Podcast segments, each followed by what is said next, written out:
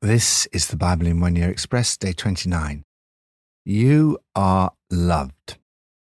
Shane Taylor was considered one of the most dangerous men in the UK prison system. Originally jailed for attempted murder, he had his sentence extended by four years when he attacked a prison officer with a broken glass, setting off a riot. He was put in a segregation unit inside a maximum security prison.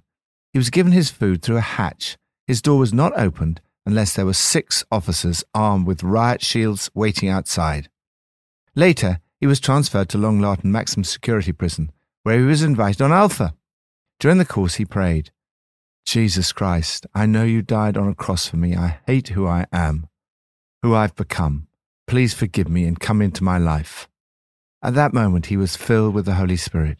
He went running out onto the wing, telling everyone he could find, Jesus is real. His behavior changed so much that he went from living in total segregation to getting a trusted job in the prison chaplaincy. He prayed for the prison officers and for his enemies. And when he came out of prison, he got involved in a church. He met a young woman called Sam, who'd also had a tough life and been involved with drugs and criminal activity. She also came to faith in Jesus. Now they're married and have five children. Talking to Shane now, it's hard to imagine that he's the same person who terrified so many people in the past he's experienced the wonder of God's great love.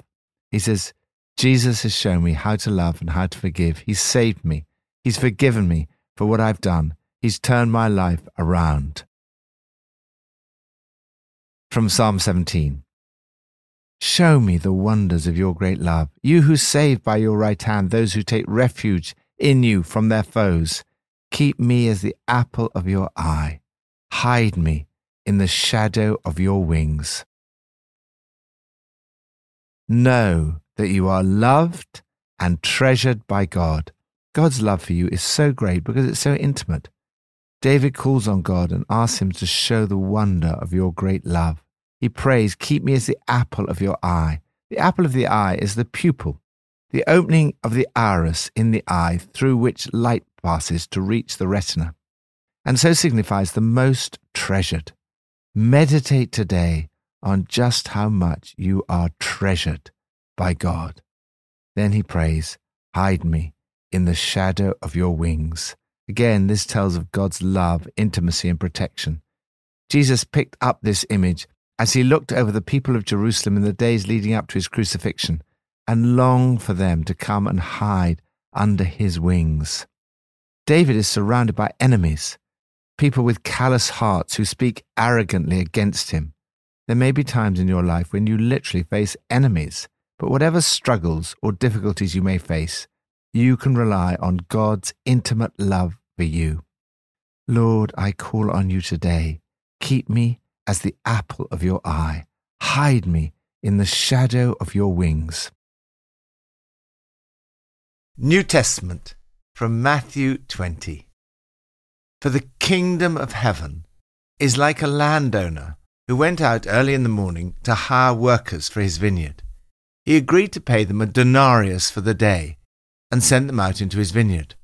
He went out again about noon and about three in the afternoon and did the same thing. About five in the afternoon he went out and found still others standing around. He said to them, You also go and work in my vineyard.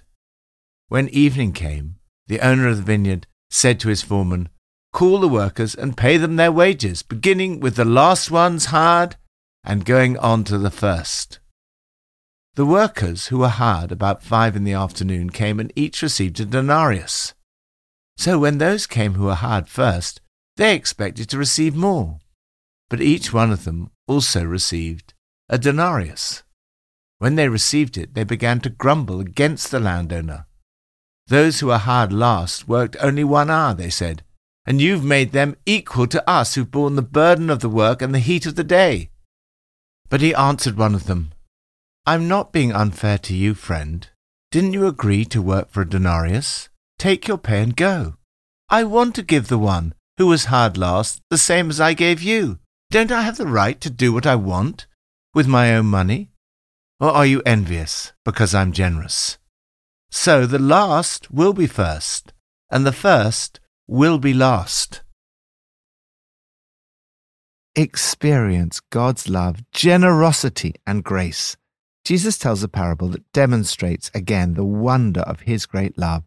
The parable of the workers in the vineyard shows the extraordinary generosity and grace of God, who gives to those who enter the kingdom last the same blessings that he gives to everyone else. This sometimes makes us envious. We're happy with our situation until we hear of someone else doing even better. Then we're tempted to envy them. The landowner in this parable overturns all the normal commercial practices. He does this not to make an extra profit for himself, but for the very opposite reason. He wants to be generous and pay more than justice demands. God is like that landowner, and his blessings and forgiveness are always more than we could ever deserve.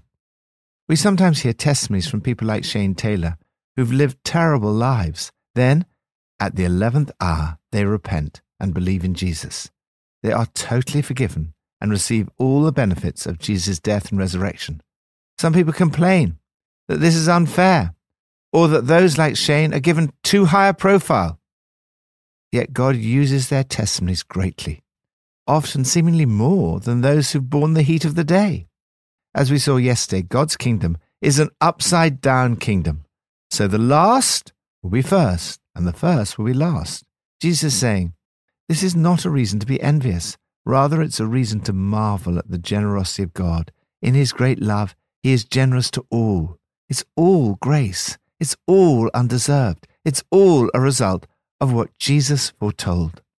The reality is, it is not just other people like Shane to whom God is generous. He's generous to you and me.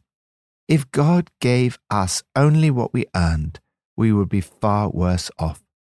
Yet, if you accept the generosity that God showers on you, the result is staggering.